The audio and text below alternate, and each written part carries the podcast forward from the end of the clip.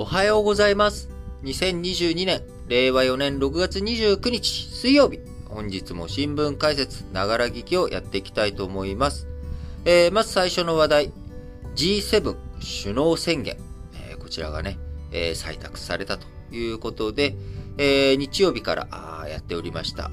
G7 首脳会議、えードイツのね、南部エルマウで開催されておりましたけれども、えー主要7カ国首脳会議 G7 サミット、昨日28日に首脳宣言を採択して閉幕をしました。えー主なポイントとしてはですね、まあ、ロシア、あ今、ウクライナ侵攻をしているロシアに対する制裁を強化し、ウクライナに対しては支援を拡大していくということで合意をしました。えー世界でもね、有数の穀物の輸出国であるロシアとウクライナ、こちらが戦争状態になってしまっているということから、世界的に穀物価格の高騰、特に発展途上国を、新興国を中心にですね、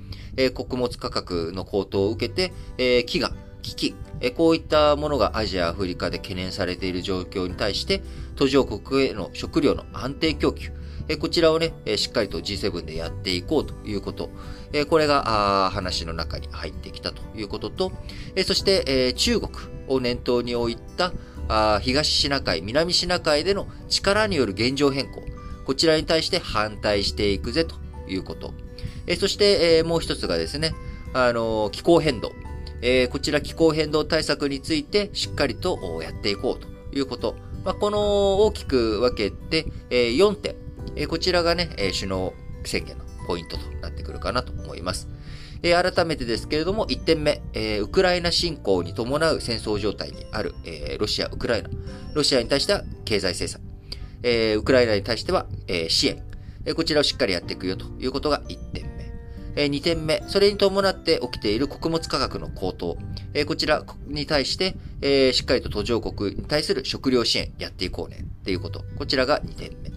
えー3点目、ロシア以外でね、力による現状変更やっていきそうな国ということで、中国を念頭に置きながら、あの東シナ海、南シナ海、えーこちら台湾海峡も含めてですけれども、えーしっかりと現状変更に対して強く反対する姿勢、えーこちらをね、G7 として、えー見せていく。えーこちらが3点目。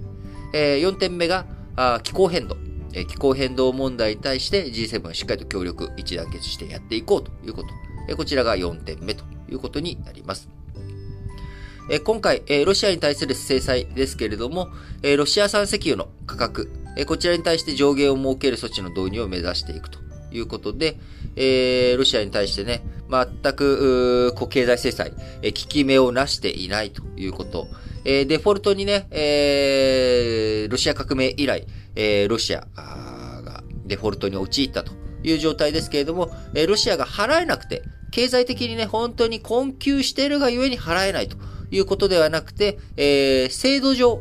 アメリカがね、えー経済制裁をしているということ、そして、えーロシアからの受け取り、これをね、あのーしちゃダメよという、まあ、こういった経済制裁の枠組みの中で、ロシア支払いができないだけという状態なわけですよね。えーそうしてくると、まあ別にそのロシアが新規で、えー国債を例えば発行しようとか、あ何か資金調達をしようという時に、えー制裁をしていない国々、えーそういった国々がね、あのロシア産の穀物とか、ロシア産のエネルギーとか、あこういったものと引き換えに、えー全然やっていく可能性があるということにもなりますんで、まあちょっとね、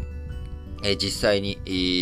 ーこう、効力を発揮するのかどうか、あなかなか世界が分断されている要素のところに、え力による現状変更という部分だけじゃなく、え発展途上国と先進国、こちらのね、乖離というものも今見られてしまっているという状況になっています。え経済制裁、えー先進諸国、G7 を中心とした先進諸国、シンガポールとか韓国とか日本、えーアジアの国々ではね、そういった国々が、経済制裁に参加しておりますけれども、えー新興国においてはね、なかなか途上国においては進んでいないという状況。え世界の分断の様相がですね、えロシアとその他というわけでは決してなくて、えーロシア、先進7カ国、途上国というようなね、いろんな面で、え分断の様相がこう、きつくなってしまっているという中、G7 会合、こちらがどういった影響力を持っていくか。僕はやはり途上国を巻き込んでいくこと、途上国支援というものがね、世界を一体化させていく、ロシアに対して組みさせていかない、ロシアの味方にさせていかないという意味で非常に重要なポイントだと思っています。G7、来年は5月19日から21日に広島で開催するということに、こう、岸田文雄首相ね、えー、昨日、サミット後の記者会見で、えー、表明をしました。5月19日から21日に広島で開くということで、えー、そこに対するメッセージは、核兵器の参加を二度と起こさない。武力侵略は断固として拒否するとの力強いコミットメントを世界に示すためということですが、えー、来年の G7、えー、そこまでにね、また、あ1年間にかけていろいろと動き、変わっていくわけですけれども、え起きていくということは想定されますが、あどういうふうにですね、日本も含めて、こう、世界、の潮流、どういうふうに動かしていくことができるのか。しっかりとね、まあ、その中で、えー、日本国内に、え